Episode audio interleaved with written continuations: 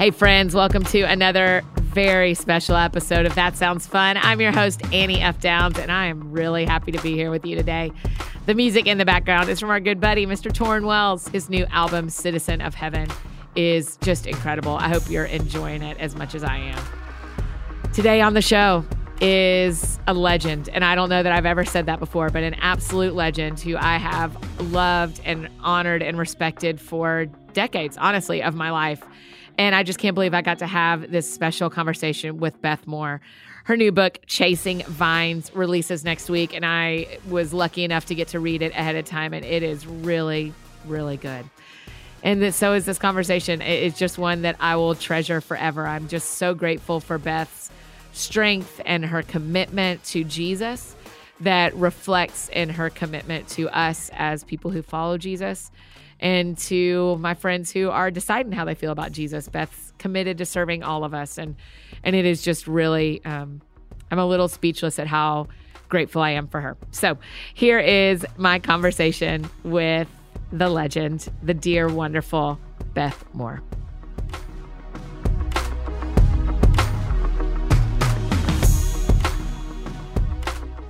Thank you for being on the show today, Beth. I'm so grateful. Oh, I am so happy. I have looked so forward to it. Oh, you're so kind. I mean, you're doing so many podcasts right now. Are you enjoying it? It's like the new thing for when when when a project comes out. It's the new thing we all get to do. Well, well, it is. Uh, it, it is, and I'm going to tell you something. I am old enough, Annie, to have seen this change take place in the publishing world because in the old days it's just that we've switched where we're doing it mm. and and what we're doing but it, it's essentially the same kind of thing so yeah. back in the day of course and until just here recently the thing was going from bookstore to bookstore this yes. would be brick and mortar yes. th- this mortar this real life thing that you let me explain this because this will be very very unfamiliar to our listeners where you pull up in an actual parking lot in your car that you had to gas up because you had to go somewhere uh-huh. and then you got out of your car and you actually walked mm-hmm. through a mm-hmm. door and went in it and you held things in your hands and i don't think any of us could have right. seen this world coming but in those days that's what we would have done we would have gone from place to place to place to place and we would have done signings and so let me tell you why I'll still do a few of those, but why I do prefer this, uh, what I don't like is it taking over my social media yeah. that i'm i'm uh, reluctant about and squirm about but this part in in all of this experience and and kind of going with the ebb and flow of the publishing world over the last 30 years still i would tell you i would rather chat any day than sign books mm-hmm. and so that and I, I i mean I'm, I'm honored that someone would want me to sign a book but i think conversations really are helpful and sometimes interesting and i, I just I, I, like that element of it so um, i don't i don't mind so much it's a lot of, of work but i do love tossing around a concept with a couple of people. Yeah. So that that works for me. Yeah. And it just feels really sacred to me and it's never lost on me that the the friends who are listening on the other side are we are in their head we are not just in front of their eyes. They are doing something with their life and letting our words be their full soundtrack right now. Uh, you know, I am a podcast listener. I've always been guided somewhat by what is it I like? What's my taste? Mm-hmm. What what what is the kind of thing that that's you know what you have to go on when you're trying to figure out what do people like? What do they really resonate with? And I I listen to tons of them mm-hmm. and of mm-hmm. all sorts of kinds. You know, I, I love teachings, I love uh, sermons, I love to hear something of the nature of a TED talk, that kind of thing. But I uh, love conversations mm-hmm. between, particularly between servant leaders, because I'm trying to navigate this culture along right alongside all of you. Mm-hmm. And man, every day is a new day. Does it feel significantly different than when you started? When I first started uh, in my publishing life? Yes, ma'am. Oh my word, yes. Really? Oh my word. It just feels yes. like the access is so different to yeah. the people we're listening to. You know, Annie, um, I think that what the what wheels were to our foremothers, and I'm talking about my grandmother. I want you to try to get this straight. I'd love to see a few listeners' eyes just to say something like this that might be Mhm. significantly uh, younger. My grandparents walked a cow, walked a cow from their rural uh, home in Arkansas into the small city my family would then be raised in. They had to walk the cow. So I want you to just picture Yeah, what a different day. And so that was my grandmother that that that was just, you know, that was early 1900s at that point. She was born in the late 1800s. So Wow. get that in your mind. So wh- what Wheels did for them, what uh, just put them on the map where they're in a car now, they're they're able to access places and go places. I don't think there has been another change like that on the map in the Mhm. last couple of centuries that would compare more than suddenly there was the internet. Right. And yes, I think it has changed Right. everything. I think it has changed us. Mhm. And I think the question is for the bad or for the good. And of course, it's both those things. And that's another, I, I won't uh, hijack the conversation with that. But oh my goodness, yes. Mhm. Oh my goodness, yes. Uh, we are marked by it. when we started before we started you were mentioning i was reading this book can you tell me what's your balance between because i know you're real intentional about when you're on the internet and when you're not like when you're on twitter and when you're not and Yes. how do you balance this is what i'm trying to work on in 2020 is making sure i read more books because my brain has stopped taking in long form and so how do you balance that what's your schedule like where you get to actual read Oh, books Annie, you have me in the palm of your hand right now. I mean, we're talking about something that is my total love language right Mhm. now.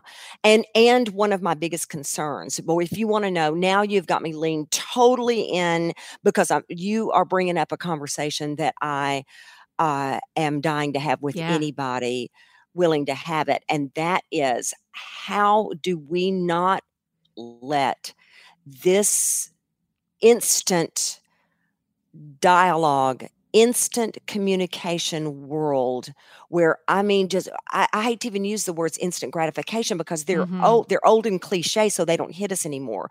But this ability to uh, to scan things uh, very quickly with our eyes. Have I'll notice that someone I will give given information about an event in that particular square, whether it is in on Twitter or whether it's in Instagram, and people will still ask, "But what? uh, Okay, and what what time is it? and it was right it was right on it.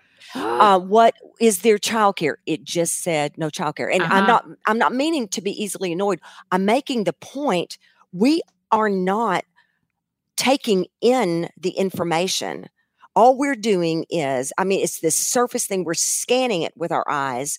It hits the top, the um, our skull never even sinks into our brain, and we are forgetting how to really read on a comprehension level. And so it's critical, and it is. They say that it is changing our brain. Yes. And uh, that literally the way it fires is different. And so we have to fight for that. We absolutely have to fight for it. And what i do i, I just have to force myself because i am a very very um, social person. Mhm. i and I, uh, uh, let me say what i love most about twitter actually isn't monologue. That does not that doesn't do a lot for me. I'll, you know, I'll, I'll say something and feel sometimes even called by God to to say something, Yeah. convicted by the Holy Spirit, or maybe I'm just being goofy or or whatever. But what I it's not what I love most. What I Mhm. love most is getting into a dialogue. Now, not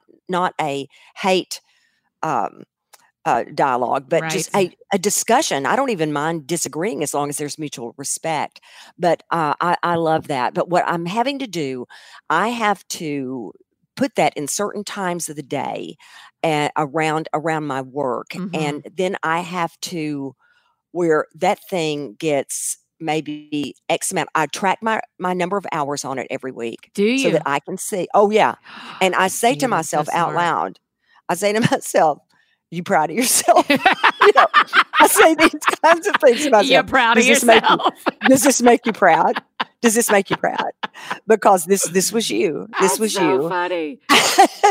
so I have to make myself. But I, what all, helps me a lot, Annie, is that I really do love to read. I mean, I have to. I make a choice. Do you want to be smarter or dumber? Mm, Uh, this is this is it. This is it in a nutshell. yep.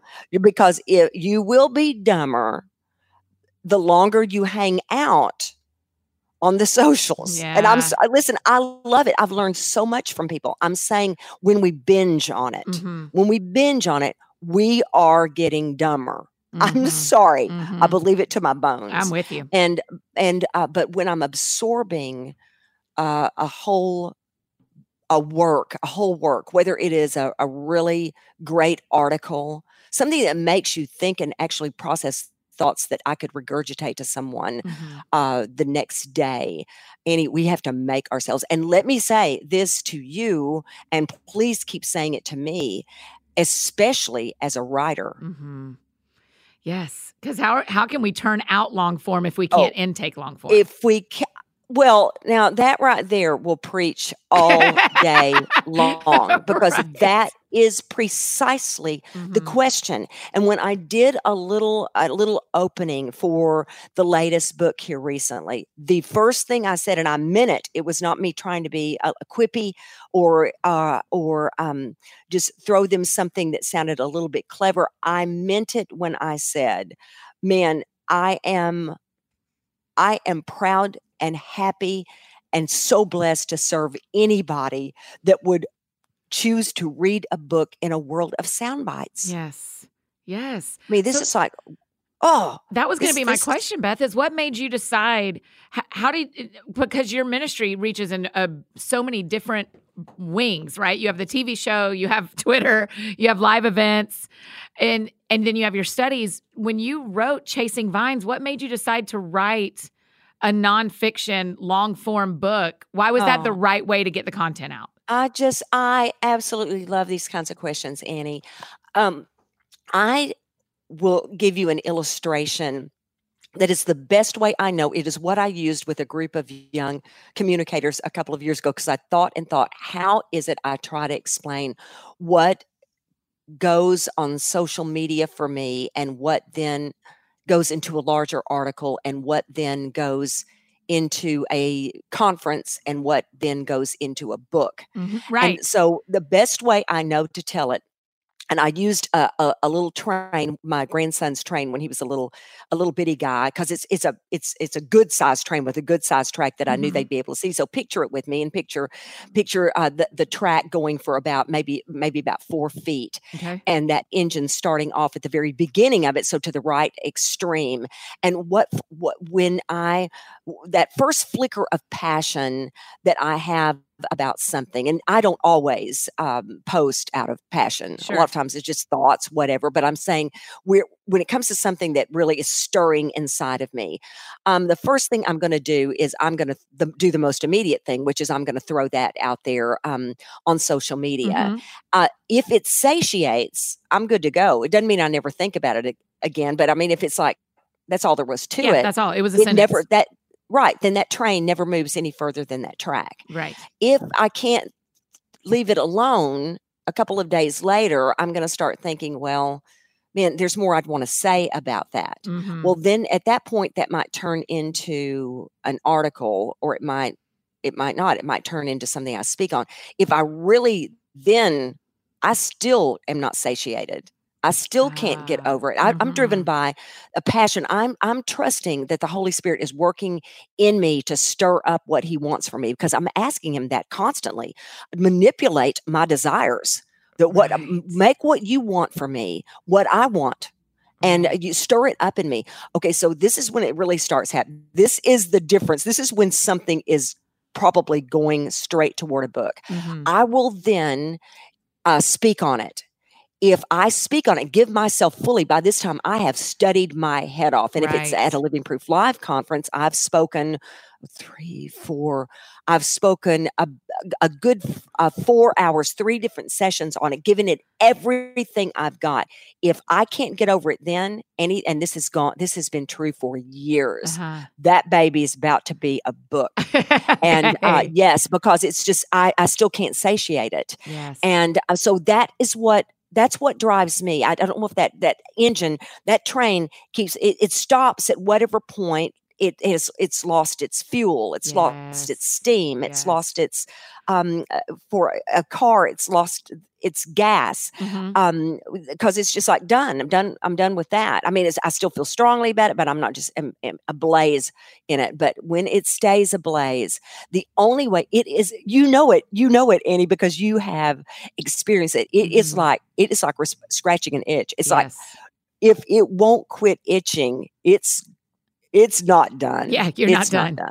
And so with chasing, um, which it is an incredible book, by the way. Thank you for sending me one. Um, in chasing vines, there were a couple of places where I also thought there's no way Beth could have told this any sooner. It's almost like you needed the distance between when you wrote it and when it came out. Is that true for some of your pieces too? Yeah. Oh yes. Yeah. There there is a a place, a season for any writer or communicator when it is prime for telling. Mm-hmm. And I won't I won't take too much time with this because I know we have other questions. But No, this I- I matters, think these though. kinds of it it it, it, It's so it important. does The wisdom of when you say something matters so when much. you say Mhm. when you say because for me at the point at the most excruciating point of pain or upset is not the time. It's the time when we are most likely to speak. Maybe we're still speaking what is accurate but with such emotion that it is uh, that it's going to lack wisdom Mhm. our emotion is going to exceed our wisdom Yep, and you know with a, a book uh i mean that thing is out there forever That's forever. I That's mean, exactly right. That is not going to uh, become the bottom of a bird cage. That is forever exactly. So there's even something I'm dealing with right now that I felt like the Lord has been saying to me in my spirit, not out loud. Yeah. I, I, I have to do all these disclaimers since I I, get um, charged know. with all of these things. but um, Another difference from 20 years ago to wait, now. you know, he's yes, exactly. That he's waiting for you. He needs me to come to a place Mm. of peace over it where I'm not writing out of any kind of anger Mhm. over it. You know what Mhm. I'm saying? I've got I've got to completely lose that, and it's almost all gone. But I have to get where I can do that. Well, that's that's the same same principle I'm talking about here. But if you wait too late, this is one reason I really believe in journaling. I believe in journaling is the perfect time. That that peak of pain is the perfect Yeah. time to journal Yes. because you're getting down how it feels right then how you're processing it you're you're uh, writing out your prayers what you're saying to god your frustrations so i love it to me that is a resource for going back to when i go to write Mhm. but the writing time if you wait too long then you have forgotten Yes. and then it, you lose the uh, you also lose an edge yes. because there's so it has to be in the wake of it enough where you well remember it and why it's valid and why it matters but not uh, in the peak of the pain so there's that that in between so you are exactly right for me very often it's going to be a couple of years after a major event Yeah. Yeah. uh, is going to be about the time i am ready to share it That's right. I got to get where I'm. I am having victory over it That's right. to some decent That's right. degree. That's I right. mean, I don't. I'm not Superwoman, but I've got to be where I at least am walking as well as I know how Yeah. uh, between the ditches over it. Yep. I like to think uh, I can write when it's a scab. I need it to I need them to read it when it's a scar. Oh, Exactly. Like- not when the thing is hemorrhaging. That's right. That's right. I can write Yeah. then because that's when I cry writing is when the reader cries reading. That's I feel like there's so Mm. much power when the Holy Spirit is with me in the writing of something right in the middle of it. But that I, nine out of ten times, I'm not ready for people to read that. For another year. It's the beauty of the publishing process. This is why Oh, people should still buy our books, is because you're actually getting the deepest things in our books. We just can't tell you today, but I can tell you in a year. Oh, it is the absolute truth, Annie. It Mhm. is it is so true that you're honestly you're getting the edited version of the train wreck that was originally in that Right. story Right. we've cleaned up. We haven't taken away uh, the uh, the uh, dented train, but we have cleaned up the mess around it. That's right. Yes. That's right. Yes. And I'm sure you've answered this a hundred times, and I hate asking questions that you've already had to answer. But I just want to know what made Chasing Vines the right book. What made going after this vineyard, the vine dresser, the the ti- the soil. Oh my gosh, the soil section. Beth Moore, you should not be Oh. allowed to do that to me. What you did in that soil Girl, section. I, I'm going to tell you something without telling them anything, without giving it away. When I did the audio version of it, mm-hmm.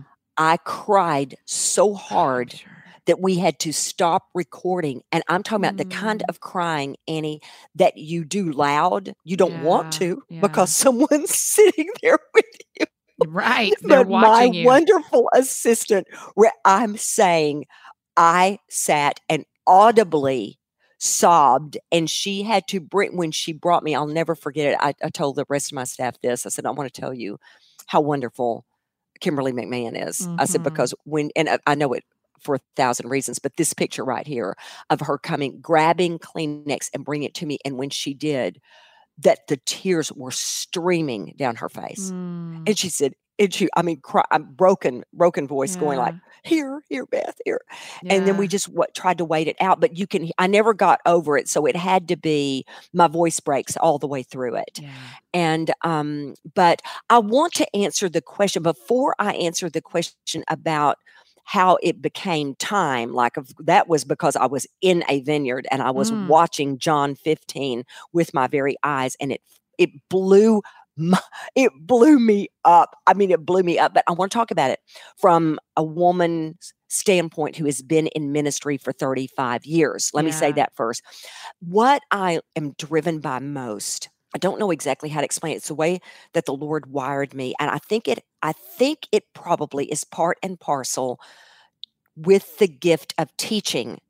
Um, I think it may be one way you know Mhm. If you've got the gift of teaching. There is something in me, and I believe it is because I'm a teacher, that cannot learn something significant or discover something that that really that seems to work without telling it. Mhm. I I, I just I, I I don't know like I can't just appreciate it for myself. Right. I want I I drive down a street and see a woman on the sidewalk and I wonder does she know how to live in um in some semblance of victory over Mm, the things that want to destroy her life. yeah. It is my passion. I want to this is going to sound the, like the cheesiest thing on earth, but I am as serious as I know how to be. I want people to make it so bad. And I guess it's I know you do. We I- all feel that. Oh, Annie. I, I, I, when I was a child, I, I don't know. Everything does not go back to our childhoods, but I think maybe this is driven in some of that. In that, I was a very, very um, fearful child. I was raised in an extremely unstable home. I mean, church going, thank God, Mhm. thank God, but unstable. And then I myself was just like, shh, just scared of everything. When I tell you that I had buck teeth, I don't know. I have, I just don't, I don't know. I, I had a, an accident when I was a little girl when I was five, and Oh, my baby teeth were right up against my permanent teeth, and I fell right, right into a coffee table, Oh wow. and it, it, uh, it pushed my baby teeth up in the roof of my mouth, and it pushed up my permanent teeth. So when so finally, I mean my so my little baby teeth were all brown because the Mm. roots were dead. So they they pulled them and it was such a relief and I couldn't wait for my teeth to come in and and not be brown. Well, they did come in and they were not brown, but they grew straight out. Oh No, in other words, I had a serious the most serious case of buck teeth you can imagine. Well, um my parents were merciful and as soon as they could got wires on them but Yeah.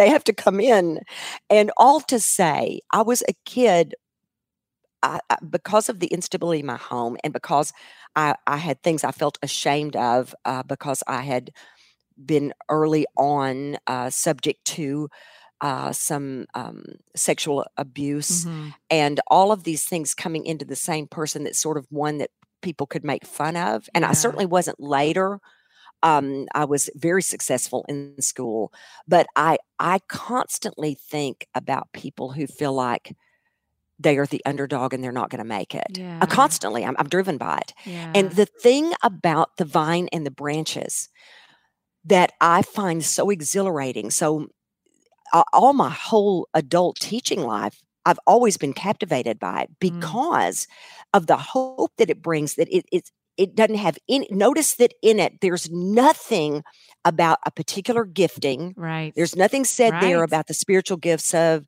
of helps of um, service of uh, evangelism of teaching of prophesying. None of that. None of that. None of that. It is just like for every Jesus follower, hmm if we will abide in Christ, we can live lives that bear a ton of fruit hmm and that it glorifies our Father to do it. So, what the promise becomes to anyone who embeds their life in the love uh, and care and truth of Christ, hmm that they can get to the end of their lives knowing that He will have produced fruit that will last forever. That it just, it's, it's an, uh, when we can come on Scripture to a promise that applies across the board to say that what we would find most meaningful is that our lives meant something Yeah. and and because here's what we know none of we, there's no we can't manipulate life where it will always be good or fun we my can't gracious, we cannot. I've certainly tried. I feel like I spent most of my 20s trying. me too but what we what we so what we can say a guy asked me on the internet the other day a- and, asked me in earnest and I, I felt so sorry for him when i knew how i was going to have to answer because he said do you believe that god wants us to be happy Mm. and i was just you know i just froze Yeah. and uh, so I wrote him back. And I mean, sometimes when you write slowly, when you're tapping your finger on the screen slowly, Yeah. and I said, you know what, brother? I said, I believe the Bible is clear. I mean, from cover to cover, that God wants his people to be fruitful. And then I said, but listen to me. Never, ever underestimate the power of fruitfulness to come full circle around and Mhm. bring you some happiness. Oh, wow. And that, Annie, is what drives me here yeah. is that that promise that there could be fruitfulness in a life, that we could get to the end of it and it would matter. That means something. Mm-hmm. That means something. Mm-hmm. And it's something everybody can have. And it means that no matter, no matter what, no matter how trashy you live, you you know, I had a, I've had a trashy past. And so even that he has used to produce good fruit. Mm-hmm. So what do you do with that? I mean, it's just some I love that it is universal for the believer in Christ. Hey, friends, just interrupting this conversation with Beth to tell you about our friends over at Rothy's. Listen, I wore my Rothy's just last week and I wore them to my friend's house and she grabbed, we were sitting next to each other on the couch. She grabbed my foot and said, Are these those shoes you talk about on the podcast? And I said, Yes. And she said, I love them. And I said, Girl, I do too. You can order them. And here is how because we all need pairs of Rothy's, you guys. Have you heard about this company? I'm sure you have for me. They're making stylish shoes for women and girls out of recycled plastic water bottles. Oh, and they're crazy comfortable and fully machine washable. Rothy's has quickly grown to be a most loved, gotta have them brand, as you know from my story, and it's no surprise they have over a thousand nearly perfect reviews. They're stylish, sustainable, comfortable, washable, really all in one pair of shoes. They're the perfect flats for life on the go. Rothy's comes in an ever changing array of colors and prints and patterns, and they're available in a range of styles like sneakers, loafers, points, and more. My pink points are my very favorite. I absolutely love them. But they launch new colors and patterns every few weeks, and they sell out constantly. Their playful designs add fun pops of color and perk up every outfit while still looking polished and professional. And they're seamlessly knit using thread made from plastic water bottles. So they're ultra comfortable as soon as you slip them on. There's like no break in period in these shoes. Plus, Rothy's always comes with free shipping and free returns and exchanges. So, no risk, no worry, no reason not to try. It's going to blow your mind that they're made from repurposed plastic water bottles. In fact, Rothy's has diverted over 35 million water bottles from landfills already. And the fact that they're machine washable, I love. So, when your flats can sometimes get stinky, these you can just wash in the washing machine and they are brand new. It's amazing. You'll discover pretty quickly why BuzzFeed called them their forever shoes. So go to rothys.com slash sounds fun to get your new favorite flats. Their comfort, style, and sustainability all make them my very favorite shoes and the ones you've been waiting for. So head to rothys.com slash sounds fun today. And now back to the show.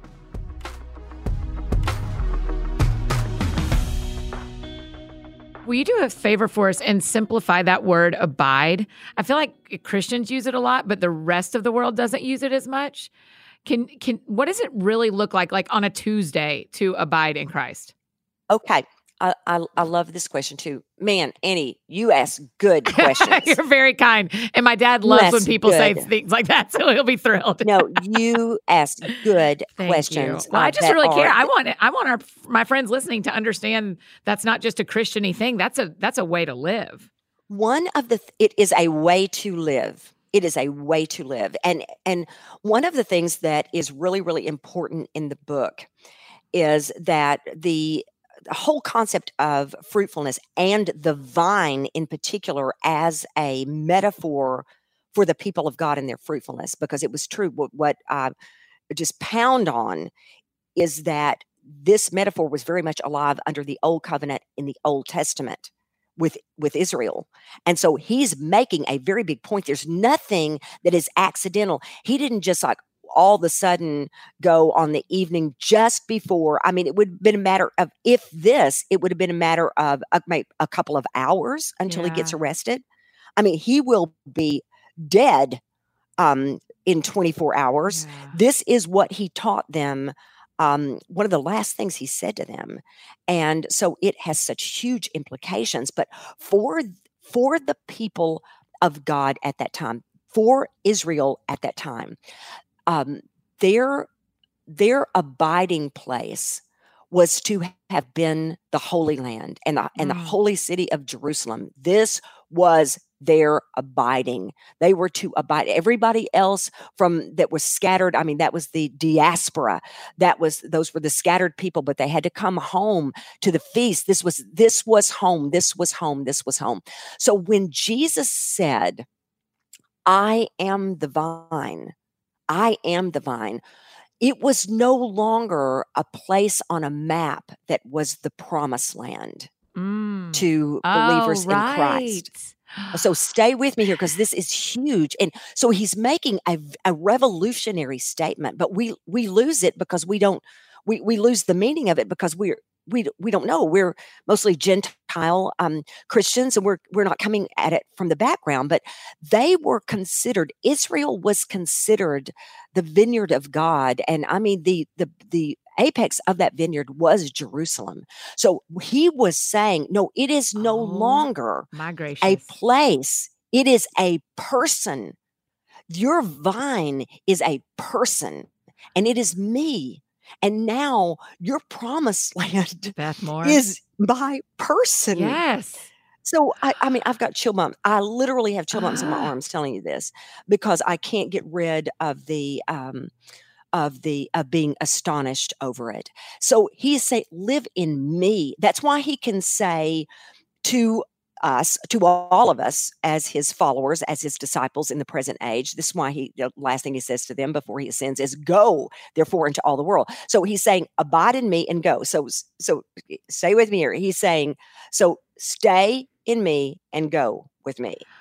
That I yes. you you go wherever I am moving because you live in me. And one of the most important elements of it. So I, I- the best way I would know. Somebody said, make it simpler than that. Beth. Okay, okay. It abiding in Christ is living in a present moment awareness of His presence. Mm. That I'm in Him. That my constant identity is in Him. That I Yeah. just that that is my perspective on life that's the perspective on my day. Remember we're never going to be in life what we aren't aren't in a day. A Ah, lifestyle comes from days back one to another. So Yep. um when uh so that uh, that conscious uh awareness that my life is in Christ my life is in Christ. But here's something I want someone to hear.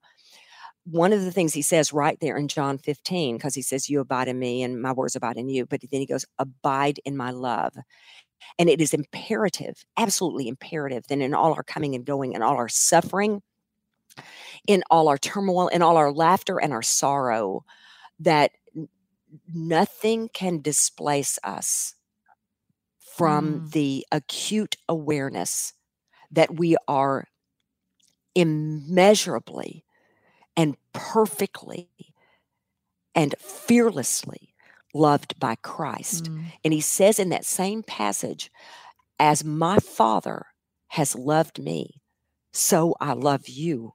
Abide in my love. And I want you to try to, yeah, Yeah. he's saying, you know how God loves me? That's how I love you. Uh-huh. Now live in that. Yeah, move And into that you, city. Just girl, move into that city. Move into it. Move oh, into that Jerusalem because your Jerusalem is Jesus. Put Ah, your feet in it. Yes, because Beth, I'm not joking. You're blowing my mind because I'm like, okay, if if abiding means living in that city, that means when you're hungry, that's where you go, and that means when you're looking for Oh. work, that's where you go, and that means That's where when you you're feast. yes, That's where you Beth Moore! feast. abiding is you- living in the city. It's living in the city, girl, Oh, and he is it. And he's the city. Jesus is the city. So He's we just it. live in it. Live in it. Well, won't that So, I mean, word? you talk about about freedom, that girl. forever. Yeah. Oh, I hope so. I hope so because so I've just been eaten up with it. And so, you know, we were uh, vacationing, um, me and my girls, in, I didn't even know that we would, I, we, we left our plans several years ago to a travel agent. Uh-huh. All I cared about, we chose to go to Italy. All in the world I cared about was being with my daughters. Wh- I whom didn't I love, both of them. Oh, They're awesome. Oh, thank you. They do you too, Annie. Oh my They're so goodness, they do you too. You you are you got three fans in the Moore Jones girls. Thank you. but um part of the trip was three nights in rural Tuscany and it so happened that God had us there at the tip end of the harvest so I got to watch them around around our inn clip off the last clusters of uh, the grapes and it was Were you I crying in the don't know. vineyard? it was just too much Yeah. it was like, oh my Lord in heaven. I mean, I don't know how much plainer God could have made it. It was like, I am the vine. Yeah. You are the branches. So it just was alive for me. I when I was in Napa a few years ago, we were there in February, so it's off season. But one of the vineyards, one of the vine dressers took us out to the vineyard and was like, "Oh, look what they're doing. They're finding the ones that are going to bear the most grapes next year and they're cutting them back." And I am just weeping in the vineyard Because you because you know it's true. because I'm watching it. Yeah. And I'm like, oh my gosh, they're not cutting back the ones that are dead. They're cutting back the ones that matter and tying them to the string so that they grow better next year. And I was, I was undone. I was absolutely undone. Listen, it is so freeing to know that the scripture is clear that he is only cutting on branches that are fruitful. Yeah. So, you know, it's like, I don't know how to help you with this, but if you feel like, uh, Lord, are you trying to kill me or prune me? Because Yes. very often they're going to feel like the same thing. Yes. That's what I was going to ask you is how can our, how can I and our Oh. friends listening, how do we know the difference? Or do we just survive it and then know at the end? I laugh about that in the book because I say that very thing. I said it may be that it's like a year and you uh, Yeah. that you can all at once see a harvest from it, but it may just be that you get down a couple of years and go, well, it didn't kill me because the only reason I know it didn't kill me is I'm still living. That's right. The only way I know. That's exactly But- right. But I will tell you this. I will tell you. I'm. I, I as I talk to you today. I am 62. I have known Jesus since I was a little girl. I surrendered to ministry at 18. I have had such a rocky path and done so many foolish things in my life, and it took me a long time to break out of my cycle of defeat, of of victory and defeat, victory and defeat, victory. and I was just like, oh my Lord in heaven, I'd go right back into that pit. And so the Lord has had to be so uh, diligent and um, work in very, in some dramatic and some less dramatic ways in my life to get me out of that those mindsets of of defeat. But I will tell you this: so far, I cannot think of a thing that I have gone through that He did not put to purpose Mm. even and here's what I need somebody to hear because I'm going to tell you, you know, I've been very honest about my background of childhood sexual abuse, but if you ask me today what has caused me the most grief in my life and the most pain, it would not be that. It would that would be second to it, but it would not be Mhm, that mhm. without a doubt, Annie. It would be the decisions that I made that hurt me terribly, just relational um uh, disastrous relational decisions, all sorts of things that just just sin. I mean, and Mhm. just serious. I don't want anybody thinking. I don't mean that I missed um, church, right, right. And in fact, I didn't think uh, very many times. I, I say that because uh, no telling what I was doing on Saturday. That's right. I mean, that's But, it. That's the um, trick. yeah, Yeah. exactly.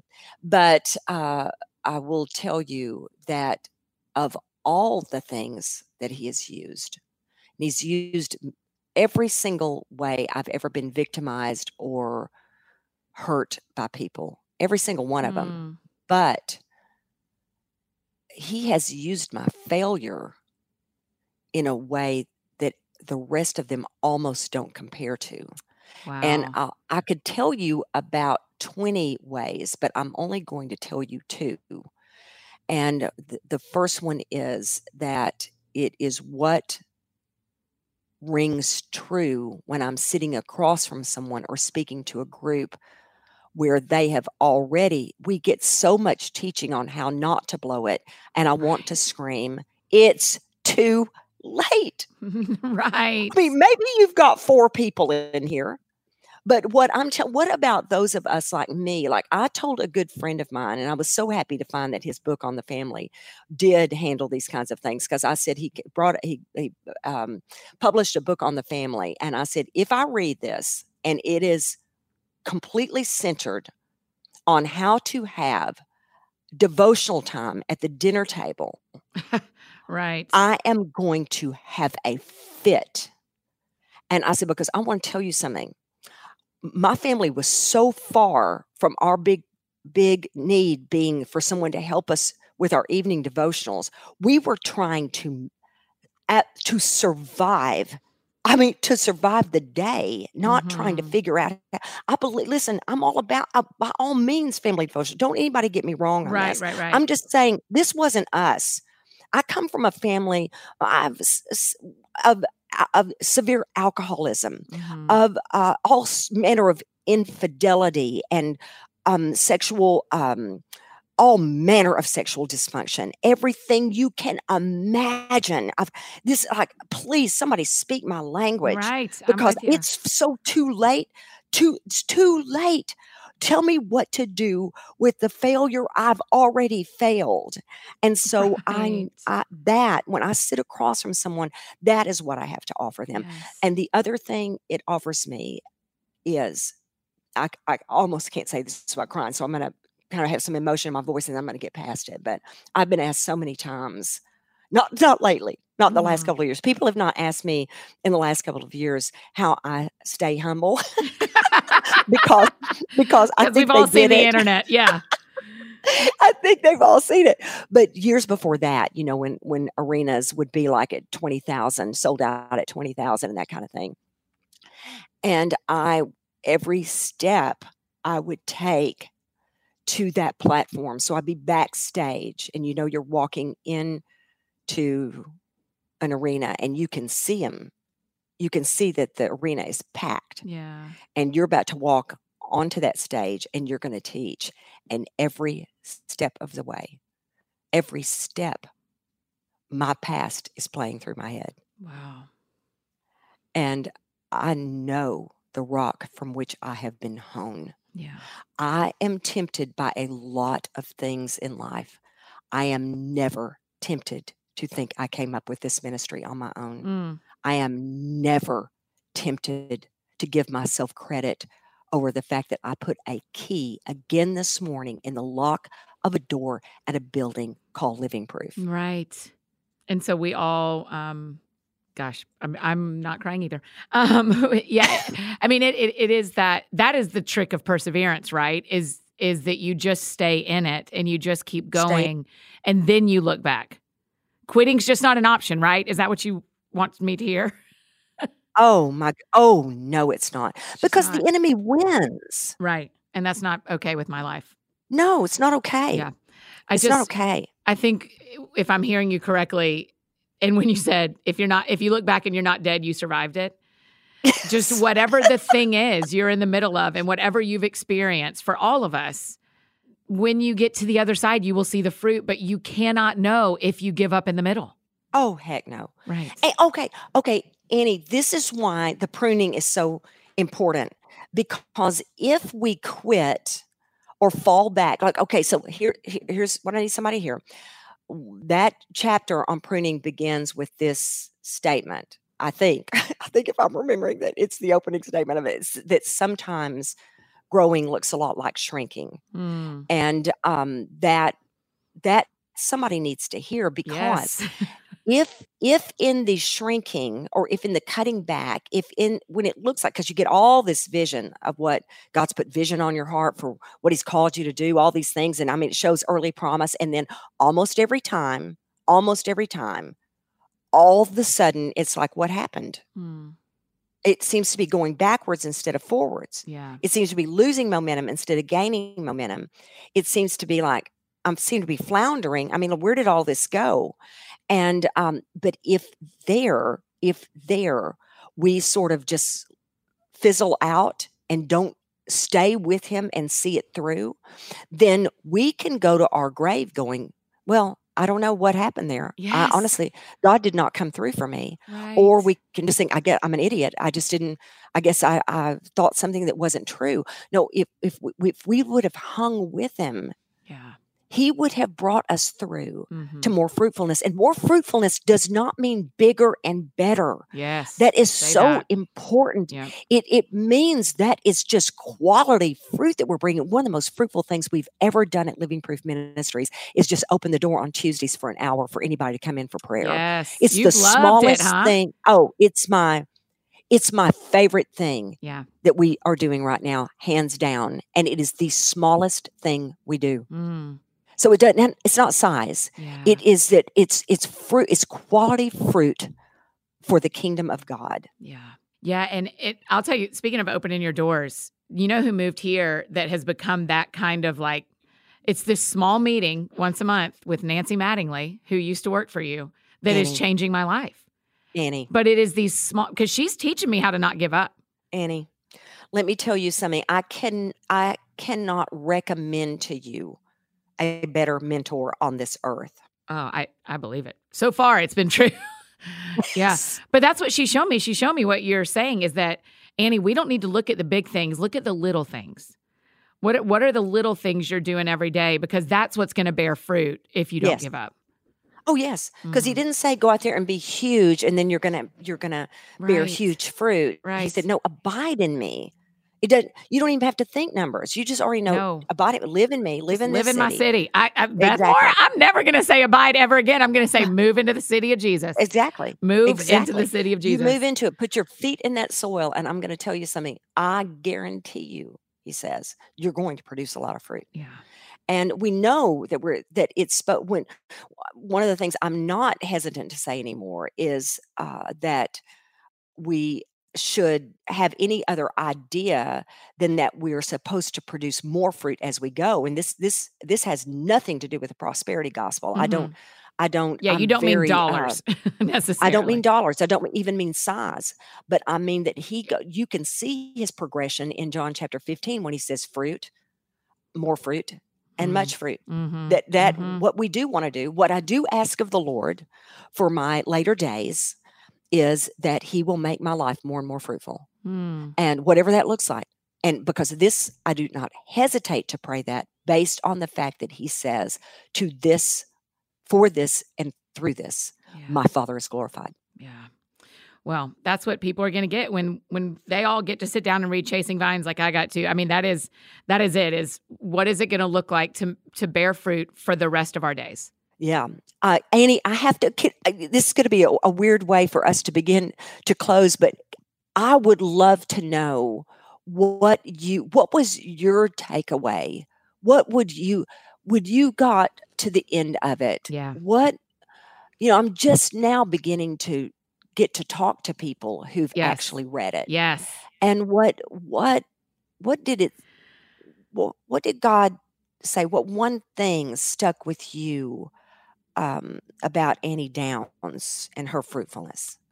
Okay, so because I couldn't quit picturing my time in Napa and seeing them um, prune back those branches, the whole vine section, particular chapter 10 on pruning, stood out to me. But really, when you get to that next section, the fruit section, and it's the soil and the pest, I mean, just the perseverance. That's the thing that God and I are sitting in is Yes. like, okay, in all these places that it feels like something may be dying, what if something is growing? Oh, it's the truth. It's the truth. That is what I'm. Why I asked you is because I, there are things that I most want people to get out of it, Mhm.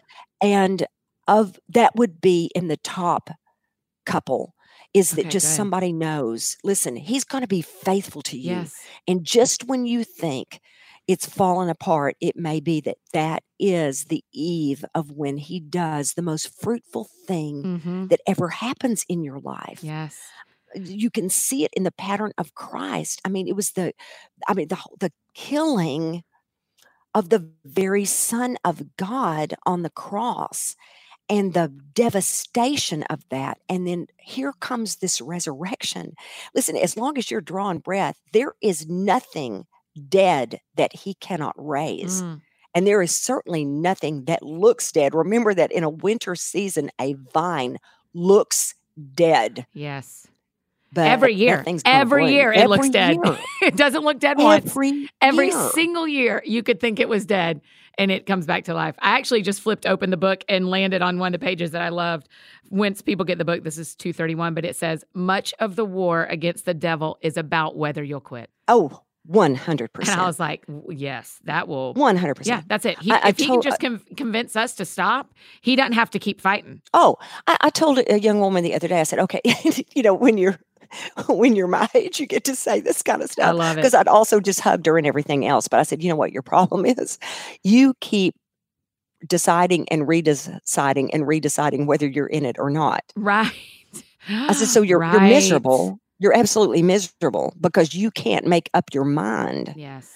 I said, now you you can decide whether or not you're going to be happy in it today. But I said, somewhere along the way, you go, I'm in with Jesus. I'm in with Mhm. Jesus. I mean, Mhm. you like you can try a lot of things, Mhm. but whether or not I'll quit is not up to you because, and I'm talking about the enemy, the Yeah. people around us, Right. har- the people that harass us, whatever it may be, the people that discourage us. Yeah. It's like, you know what? I'm in with Jesus. And I said, if, if you can't settle that, hmm then how in the world do we decide am I in or out of faithfulness on faithfulness when I get in that really difficult situation? So Right. there's some a, a resolve has to be there that oh Yeah. no no I, I you know I may he may move me here or there I, what I do may look different but I'm in I'm going to serve Jesus till I die. Yeah. That's it. yeah. That's, it. Somebody just today uh, make a very simple decision. Quit using your energy to go back and forth on that question. Settle it. Mhm. Settle it and go on. Yeah, that's it. I just have to publicly record how much your ministry is why I do this. I mean, I don't even know if you know this, but like my second book is dedicated to you because how I got into writing was doing Believing God. And so, Annie. and so you, I am fruit. So if you, if, if you have a question tomorrow about what your fruit looks like, it looks like a 30 some 39 year old podcaster, author, speaker gal in Nashville who's getting to do this. So I just, and I think And about my uh, mom and how we've studied scripture together because of you, because of what you taught us. And so I'm very thankful.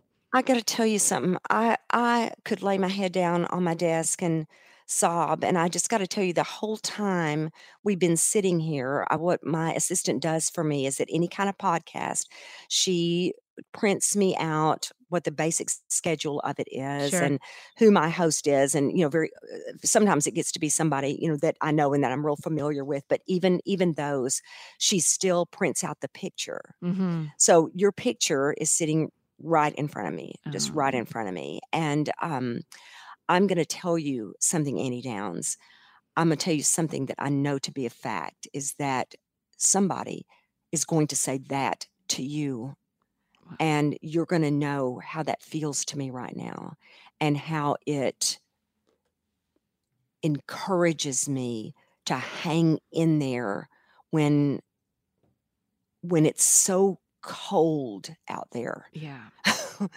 when it's so mean out there uh, when it could be so discouraging out there because i'm going to tell you annie it's the one none of us can get our mind around a group that uh, we would hope by the power of god to touch Mm. but one life to encounter one life that we could invest in in the name of Jesus and that person then produces fruit it's it's too much it's the grace of that is almost it almost makes my chest ache Wow.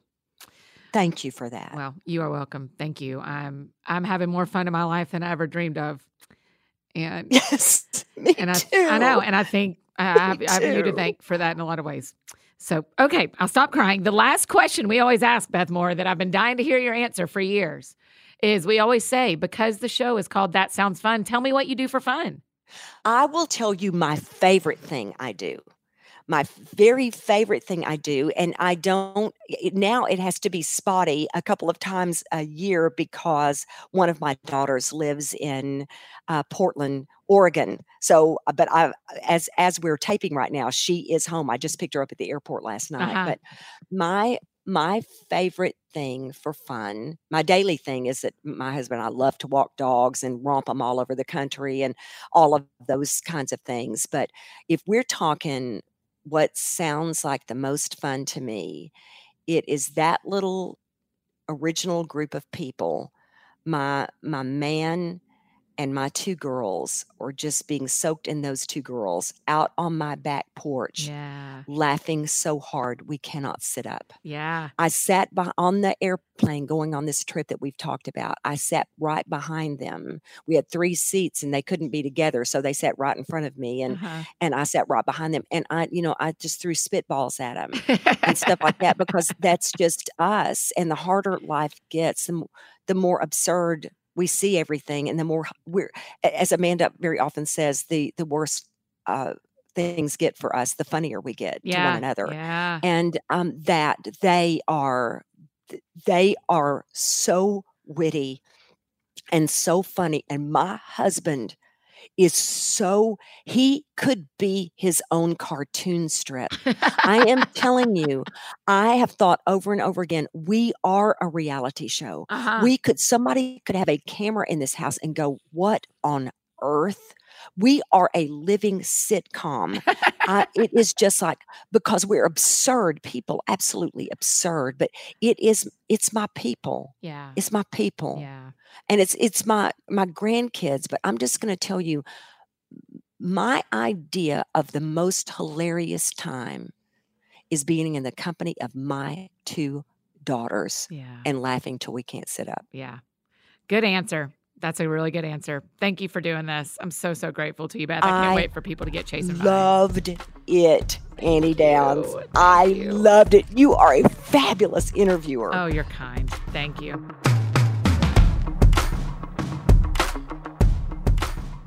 Oh, you guys, Beth Moore. Can you believe it? Beth Moore. What an amazing conversation. What an amazing woman. I'm just so grateful to her and her wisdom and her candor. And yeah, so make sure you grab a copy of Chasing Vines. It comes out next week, but it's for pre order right now, and you can get you a copy. And then make sure you follow her, particularly on Twitter and on Instagram. Tell her thanks for being on the show. This is our opportunity um, to balance out, as you know, some of the negative conversations that are pointed in her direction. We get to today be really intentional about thanking her for her decades of commitment to us and to Jesus and and to her work. And so I would love to see us do that today. So make sure you follow her, tell her thanks, and encourage her with how much she has meant to you. If you need anything else from me, I'm embarrassingly easy to find. You know it. Annie F. Downs, Instagram, Twitter, Facebook, all the places you may need me. That's how you can find me. And I think that's it for me today, friends. Go out and do something that sounds fun to you, and I will do the same. And we will see you back here on Monday, February, you guys. It's couples month. Every show on a Monday and a Thursday in the month of February is going to be a pair of people in here with me. And we are kicking it off with a couple that you are going to love Emily and Chris Norton. We'll see you guys on Monday.